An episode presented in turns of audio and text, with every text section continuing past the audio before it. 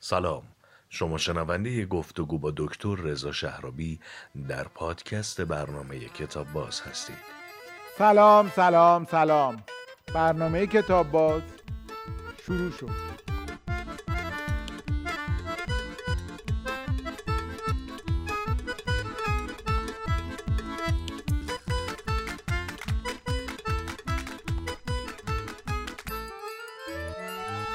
آقای دکتر رضا شهرابی مدیر کل خدمات اطلاع رسانی کتابخانه ملی به کتاب باز خیلی خوش اومدید. خیلی متشکرم. سلام عرض می‌کنم خدمت جناب و بینندگان برنامه کتاب باز. من خیلی خوشحالم که یکی از مدیران کتابخانه ملی مهمان کتاب بازه برای اینکه خب کتابخانه ملی واقعا نهاد بسیار بسیار بسیار مهمیه. کتابخانه ملی چند سالشه؟ ارز کنم خدمتتون که کتابخانه ملی از سال 1116 در واقع تأسیس شده و بنیانگذاری شده تا الان که تقریبا 83 سالش میشه و فرق کتابخانه ملی با بقیه کتابخونه ها با کتابخونه های عمومی چیه؟ خدمتتون ارز کنم اتفاقا این سوال خیلی خوبی هست چون برای خیلی از افراد این همیشه سوال بوده که کتابخونه ملی چه تفاوتی با کتابخونه های معمولی داره و واقعا چه کار کرده کتابخانه ملی داره که کتابخانه عمومی ندارم خدمتون با درس کنم که کتابخانه ملی یک رسالت اصلی داره و اون هم این هستش که بحث حفاظت و گردآوری و جمعآوری کلیه منابع منتشر شده در داخل کشور و همینطور سازماندهی و فهرست نویسی اونها و نهایتا بحث اشاعه اطلاع رسانی و خدمات اطلاع رسانی این منابع در کتابخانه ملی انجام میشه. چیزی که در سایر کتابخانه ها به این صورت نیست. هر کدوم از این بندهایی که من خدمتتون گفتم بحث گردآوری منابع بحث سازماندهی و فهرست نویسی و بحث اطلاع رسانی برای خودشون یک مجموعه مدیریت مفصلی در کتابخانه ملی هستند با یک سازوکار فعالیت های ویژه خودشون که نهایتا وظیفه اصلی کتابخونه که قرار هستش که هر آنچه که در کشور در حوزه کتاب نشریات منابع غیر کتابی چاپ و منتشر میشه. در کتابخانه ملی در واقع نگهداری بشه و اطلاع رسانی اینها هم بر اساس سیاست های خاص خودش انجام میشه به همین دلیل این موضوع تفاوت کتابخانه ملی رو با کتابخانه عمومی که نهایتا یک تعدادی کتاب رو بر اساس یک سیاستی سالانه خریداری می‌کنن و هر عضوی رو در واقع در مجموعه خودشون میپذیرن و در واقع به اونها سرویس میدن کاملا به نظر میاد که شفاف می‌کنه. یعنی هر کتابی که در ایران منتشر میشه یا شده و هر نشریه اهم از مجله، روزنامه، گاهنامه، فصلنامه که منتشر شده و میشه در کتابخانه ملی نسخه یا نسخی ازش وجود داره. ببینید قاعدتا قرار بر همین هست. یعنی طبق قانون واسپاری که از اواسط دهه هفتاد مصوب مجلس شورای اسلامی هست در دوره های اخیر که کاملا همه ناشران موظف هستند کتاب های منتشر شده خودشون رو به کتابخانه ملی بفرستند ولی خب این موضوع مربوط به دوران قبل از انقلاب و اوایل دهه 60 چون هنوز این قانون به صورت خیلی جدی و رسمی اجرایی نمی شده ما گاهن کسری هایی داریم. یعنی کتاب های مربوط به قبل از انقلاب ما هنوز در واقع ما شاید کسری هایی رو داشته باشیم در مخازنمون که عناوینی باشن که خب چاپ شدن ولی در کتابخانه ملی نیست. که اگرچه اونها رو هم به تدریج بر اثر حالا سیاست هایی که داریم و دریافت های ویژه که از طریق مبادله اهدا یا خرید انجام میدیم اونها رو هم سعی می‌کنیم گردآوری کنیم. ولی در دهه های اخیر کاملا این سیاست پیگیری داره میشه که هر آنچه که داره منتشر میشه به کتابخانه ملی دو نسخه ازش برسه. چه نشریات چه کتاب. من چند وقت پیش یه روزنامه ای که هنوزم در حال انتشار هست الان داره منتشر میشه رو یه بخش چه کار داشتم که مربوط به 16 17 سال پیش بود. به اون روزنامه که مراجعه کردم گفتن که ما یه مشکلاتی برامون پیش اومده و آرشیومون الان اون, اون موقع رو نداره. خب من خیلی نگران شدم گفتم مثلا آدم اگه با اون مقطع کار داشته باشه باید چی کار بکنه؟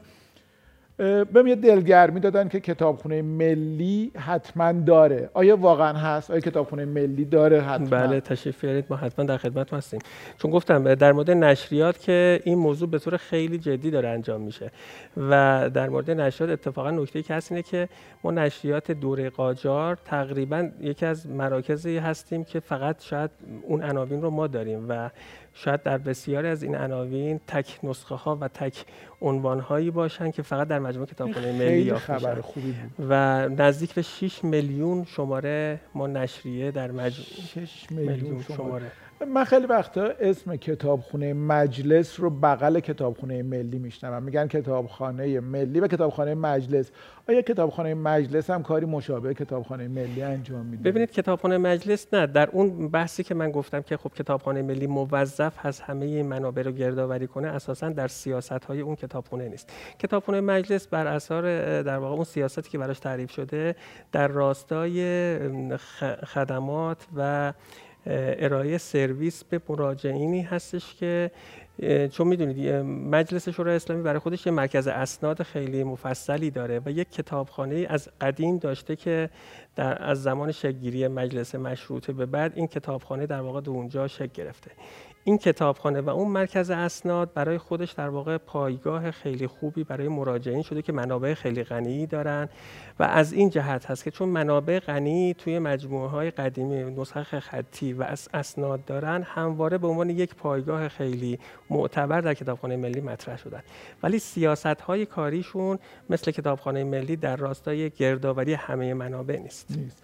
کتابخونه ملی الان چند تا کتاب داره یعنی مخزن کتابخونه ملی چند جلد کتاب نشریات که فرمودید بله. ولی در واقع میزان داشته هاش چقدره برید در حال حاضر کتابخونه ملی نزدیک 3 میلیون و 200 هزار نسخه کتاب داره نزدیک 300 هزار نسخه کتاب غیر فارسی حالا انواع زبانهای غیر فارسی و دو میلیون و 900 هزار نسخه کتاب فارسی رو در واقع ما تو مجموعه بود خیلی حجم زیادیه. بله. و خیلی خوشحال کننده است و خدا رو شکر که یه جایی برای نگهداری این کتاب ها و این نشریات وجود داره.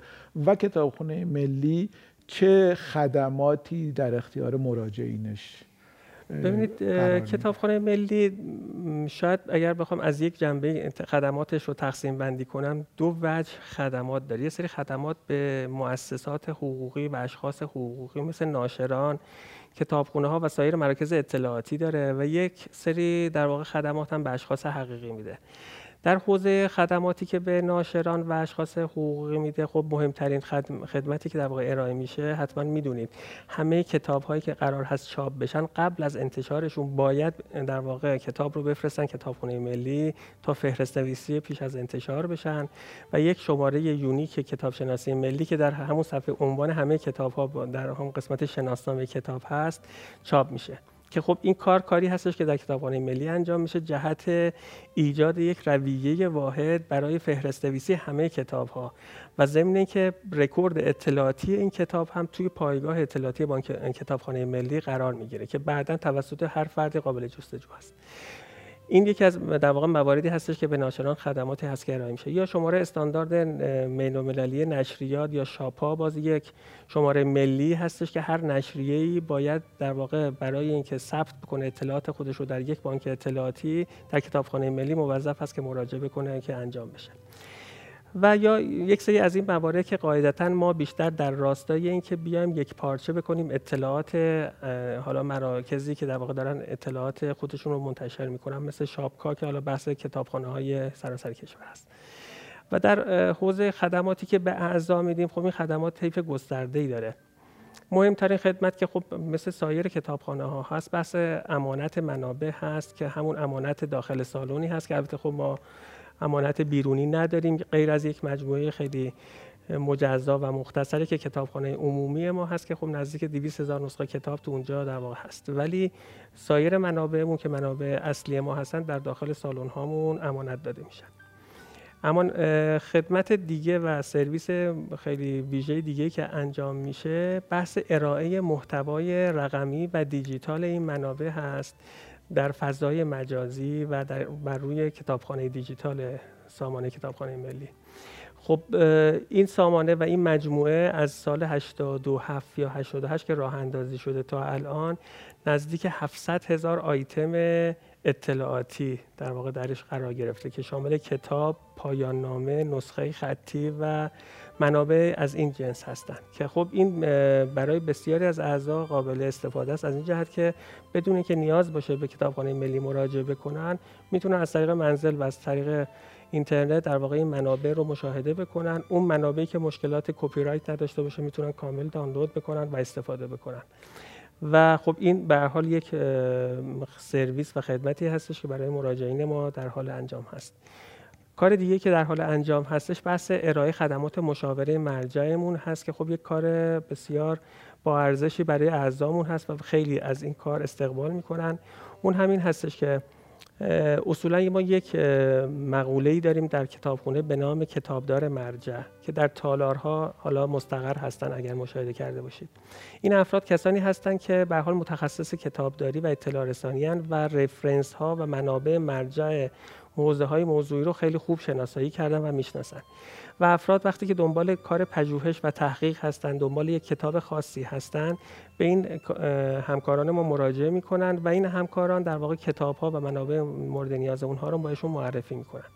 ضمن که این خدمت در فضای مجازی هم در حال انجام هست مخصوصا بعد از شیوع کرونا این اتفاق خیلی بیشتر صورت می‌گیره و استقبال خیلی بیشتری هم شده چون که واقعا حضور افراد تو کتابخونه خیلی کمتر شده و سختتر شده و خب مجبور هستیم ما که این خدمت رو تو این فضای مجازی بیشتر ارائه بدیم. کتابخانه نابینایان به حال باز یکی از کتابخانه های ویژه ماست که به قشر نابینا در واقع سرویس دهی میشه با توجه به تجهیزات مخصوصی که تو اونجا هست یک تالار کاملا مجزا برای این دست از افراد داریم. کتابخانه کودکان کتابخانه ملی که خب یک کتابخانه بسیار یونیک برای خودش هستش و یک سمپل و نمونه هست برای خودش که کتابخانه های سراسر کشور که می‌خوان کتابخانه کودکان راه اندازی کنن می‌تونن از اینجا الگو برداری کنن. چه در شکل ظاهری فرمت چیدمان و چه در شکل مجموعه سازی و نحوه ارائه خدماتش به مراجعینش. بحث در واقع دیجیتال سازی منابع غیر از اون بحث منابعی که روی سامانمون هست منابعی رو که در واقع افراد دنبالش هستن و در هیچ جایی نمی‌تونن پیداش بکنن. اون رو هم ما یک سرویسی رو جدیدا راه اندازی کردیم که از طریق وب کاملا درخواستشون رو میفرستن. منابع رو ما براشون دیجیتال می‌کنیم و به صورت شخصی براشون ارسال می‌کنیم. که خب باز این هم با توجه به بحث شرایط کرونا برای افراد خیلی متقاضیان خیلی خوب بود و خیلی استقبال شده. این یک مختصری از حالا خدماتی بود که الان فرمودین که کتابخانه کودکان یا نابینایان یا سرویس هایی که خب خیلی هم جذاب بود. آیا هر کسی می‌تونه بیاد و عضو کتابخونه ملی بشه؟ در شرایط عادی طبق آینامه که ما الان داریم قرار بر اینه که افرادی که دانشجوی مقطع کارشناسی ارشد هستن به بالا بتونن عضو بشن. ولی خب همواره این رو ما به همه افرادی که خواستن عضو بشن گفتیم واقعا اینجوری نیست که در بسته شده باشه. و اگر واقعا افرادی بخوان از منابع کتابخونه استفاده بکنن هم امکان کارت های عضویت مهمان یک روزه ای هستش که می‌تونن به صورت یک روزه بیان تشریف بیارن و استفاده بکنن. یا اینکه حتی عضویت های موقتی بگیرن که به صورت مثلا دو هفته یک ماه بیان استفاده بکنن و دنبال اگه منبعی هستن یا رفرنسی هستن یا منابعی رو می‌خوان بیان ازش استفاده بکنن و بعد در واقع حالا عضویتشون که تموم شد دیگه بیشتر از اون ما نمی‌تونیم در خدمتشون باشیم. ولی در اون مدتی که تایمی که عضویت موقت دارن قاعدتا در خدمتشون هستیم. ولی مثلا یه نفر با در مقطع کارشناسی باید به صورت موقت بله بله. به خاطر اینکه البته ببینید ما تو همون آیناممون حتی باز برای افراد کارشناسی با یک سری تبصره ها داریم. مثلا افرادی که جزء در واقع نخبگان باشن که حالا جزء المپیادی ها باشن یا افرادی باشن که در واقع کمیته نخبگان این ها رو برای ما معرفی کرده باشه اینها می‌تونن با مقطع دیپلم به بالا می‌تونن باشن یا کسانی که قهرمان های ورزشی و کشوری دارندگان مدال های هنری و درجه در واقع افرادی که حافظان قرآن.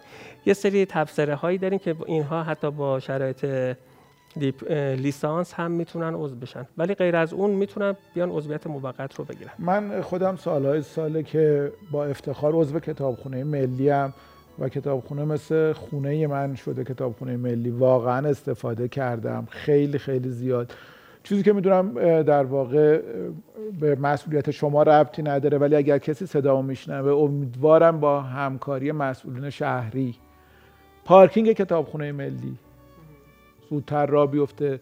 تعداد بسیار زیادی از جوانان تحصیل کرده محققین نویسنده ها کارشناسا صاحبای تفکر میرن اونجا و واقعا این موزل پارکینگ که سالهای ساله به خصوص از وقتی که باقی کتابم اومده دیگه بیشتر بله شده بله. خیلی آزاردهنده است. امیدوارم این مشکل حل بشه. امیدوارم فضاهایی در کتابخونه ملی برای کارهای گروهی که الان در ایران و جهان خیلی هم متداول شده خیلی از کارهای تحقیقاتی به صورت تیمیه که انجام میشه. ولی کتابخونه ملی تا جایی که من اطلاع دارم فضاهاش معمولا فردی و شخصیه در صورتی که برای کارهای گروهی حالا به طور موقت روزانه هفتگی اگر بشه اینم به عنوان ببینید این اتفاق چرا افتاد اتفاقا؟ ما در واقع یک توافقی با مرکز توسعه فناوری های ریاست جمهوری کردیم و یک ساختمونی که حالا جزء مجموعه ساختمون کتابخونه ملی بود ولی تو این ساختمون تو همین موقعیت فعلی نیست یک جای دیگه از شهر تهران هست. با کمک این معاونت در واقع تجهیز شد اساسا برای در اختیار قرار دادن به گروه ها و تیم هایی که استارتاپی در واقع می‌خوان بیان یک سری بله. بله. کارهای جدیدی رو راه اندازی کنند که و کارهای پژوهشی و توسعه خودشون رو در واقع تو این محیط انجام بدن این کار اتفاقا انجام شد افتتاح این مرکز هم فکر کنم تیر ماه صورت گرفت یک ساختمان تقریبا چهار طبقه هستش که به یک سری پارتیشن بندی های خیلی چیزی انجام شد بله و این کار شروع شده و البته خب تقریبا فکر می‌کنم از این سه ماهی که حالا گذشته چند تیم اومدن اونجا مستقر شدن ولی به تدریج قرار هستش که این خبر خوبی. بله. سالن هم احتمال داره افزایش پیدا کنه که متقاضیان بیشتری بتونن بیان استفاده این یکی از اون خواسته هایی هستش که همیشه اعضا دارم ولی به هر حال چون ساختمان کتابخانه ملی در وضعیت فعلی دیگه قابل توسعه نیست و اون فضاهایی که از ابتدا چیده شده برای بخش های مختلف مخازن تالارها اینها دیگه امکان تغییر کاربریشون وجود نداره. به همین دلیل واقعیتش با در حوزه سالن ها خیلی نمی‌تونیم کاری انجام بدیم. فقط تنها نکته ای که هستش اینه که بتونیم خود شرایط و امکانات بهتری رو برای فضاها فراهم بکنیم.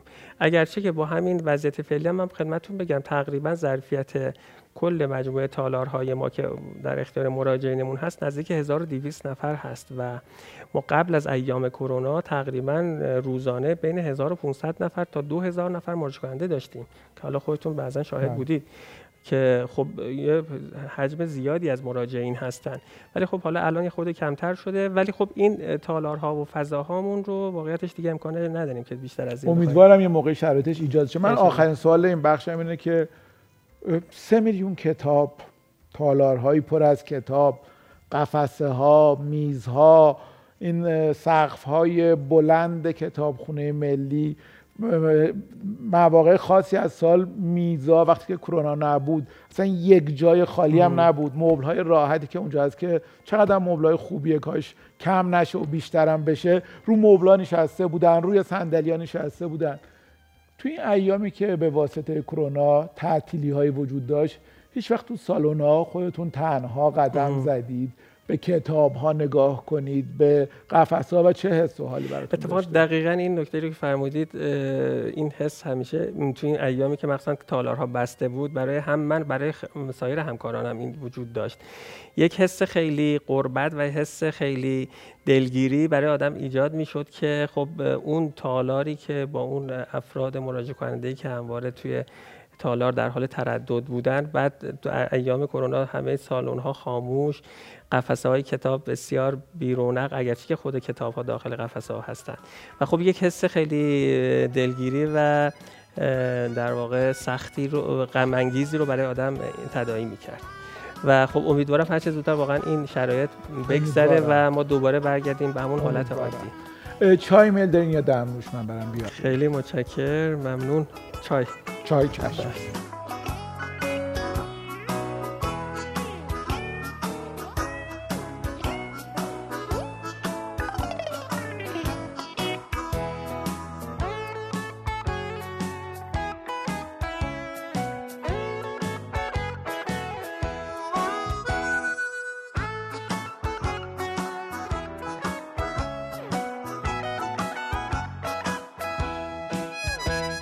آقای دکتر توی کتابخونه ملی معمولا یعنی بیشتر چه نوع کتابهایی رو درخواست می‌کنن که امانت بگیرن؟ ببینید غیر از حالا یه دسته از کتاب ها که بیشتر در حوزه های آموزشی و در واقع کتاب های دانشگاهی و تخصصی هستند کتاب های حوزه موضوعی روانشناسی، حوزه موضوعی رمان ها و حوزه موضوعی تاریخی شاید سه دسته هستن که بیشتر مراجع کننده و مخاطبان خودش رو داره تاریخ روانشناسی و, و رمان ادبی رمان. یه نکته که بر درباره کتابخونه واقعا مایه مباهاته اینه که هر جا جمعی از نخبه ها هست هر جا جمعی از فرهیخته ها هست همیشه یه تعداد بسیار زیادی از اون جمع عضو کتابخونه ملی و مراجعه کننده به کتابخونه ملی هن. و در یه محیط خیلی خیلی صمیمی خیلی خیلی آشنا. مثل یک خونواده آدمهایی از حوزه های بسیار مختلف ولی شاخص در رشته خودشون. این خیلی اتفاق عجیبیه که در کتابخونه ملی میفته. دقیقا, دقیقا. ترانه مطالعه رو ما چجوری می‌تونیم حساب بکنیم؟ همیشه میگن سرانه مطالعه در فلان کشور اینقدر در بهمان کشور اینقدر. روش خاصی است که سرانه مطالعه اندازه گیری میشه. ببینید میزان مطالعه و زمان مطالعه که در واقع هر فردی در طول یک مدت مشخصی برای این موضوع می‌ذاره رو.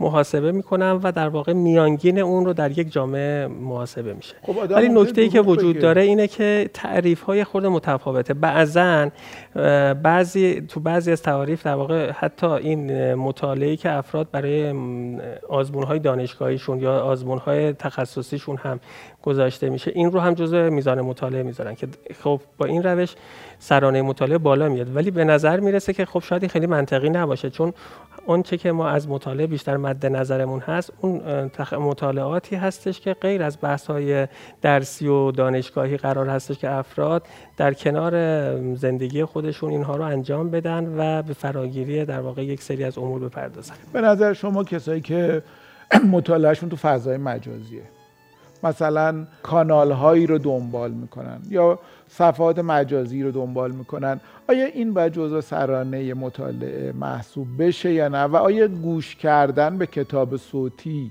مطالعه به حساب میاد و باید جزء سرانه مطالعه حساب بشه یا نه؟ من خودم فکر می‌کنم که دقیقا این در واقع گردش در فضای مجازی شاید خیلی به عنوان مطالعه حساب نشه.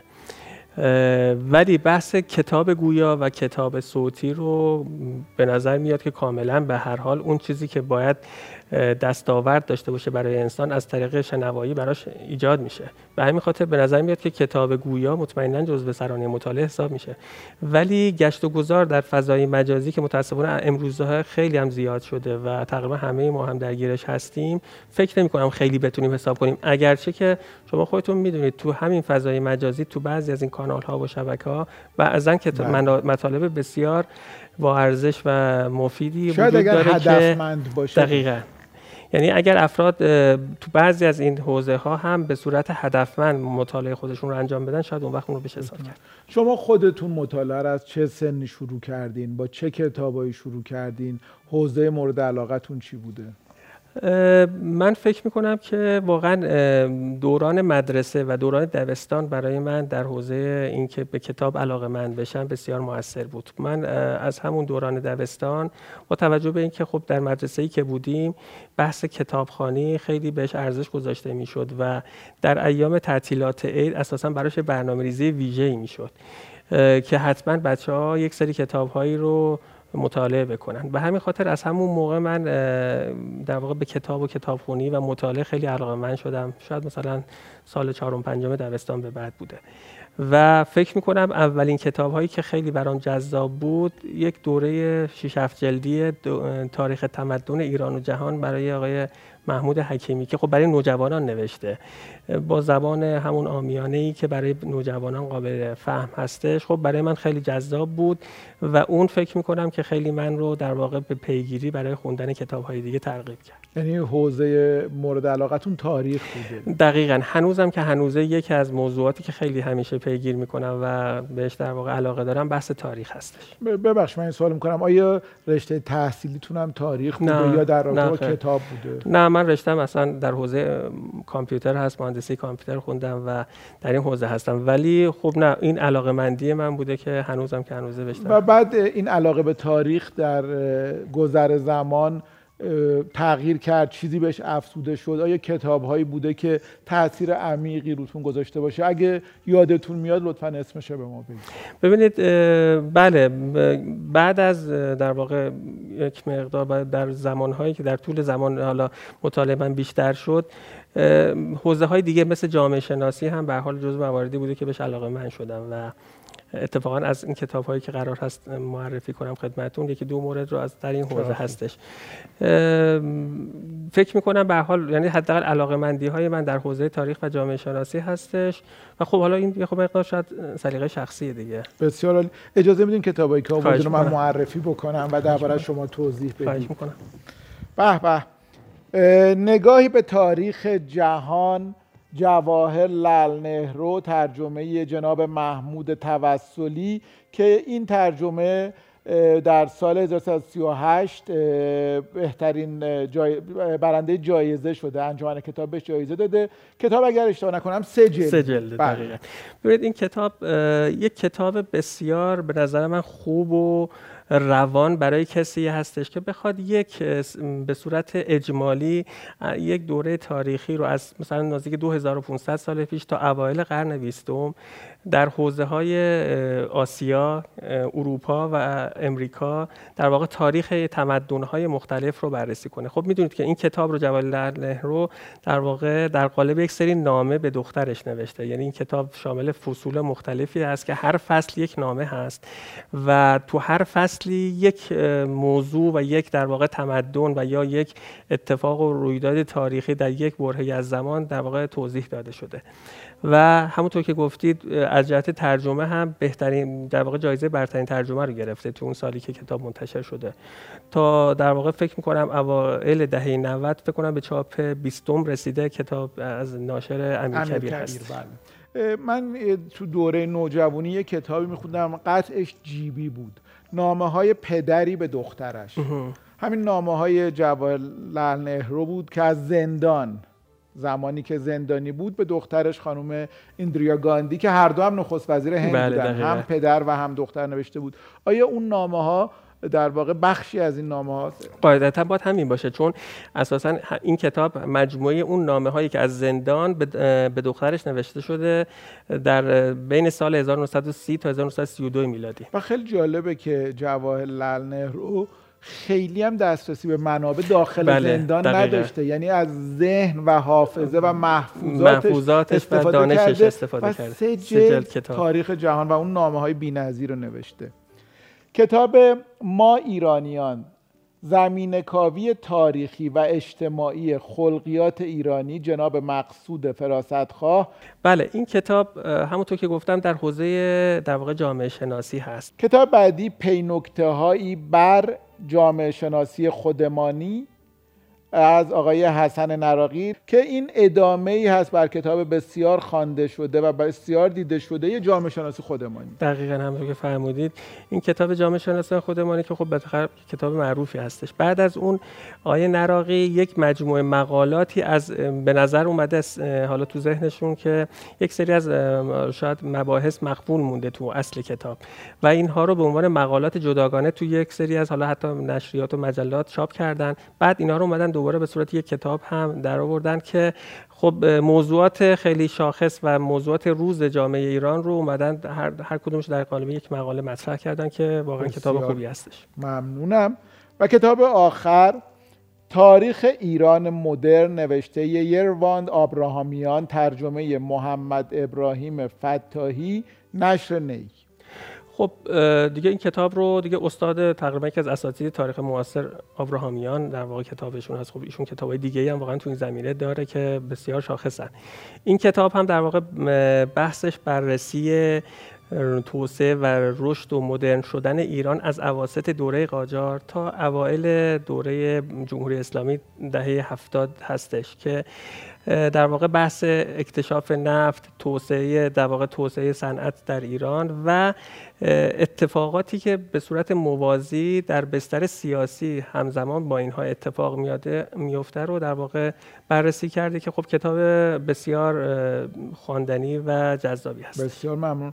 خیلی خیلی ممنونم از توضیحاتی که دادید و ما رو بیشتر آشنا کردید با کتابخانه ملی بسیار مهم و بسیار عزیز ملی. ما اینجا سردیس های بعضی از بزرگان ادب فارسی رو داریم که به مهمان برنامه به عنوان یادگار تقدیم می‌کنیم. خواهش می‌کنم یکی رو انتخاب بفرمایید. خواهش می‌کنم. دکتر اگر اینجا بیسید که دوربین های ما هم بله شما رو خواهش می‌کنم. ببینه. من با عزتون سردیس استاد نیما یوشیجو نیما یوشیج. چرا نیما یوشیجو انتخاب کردی؟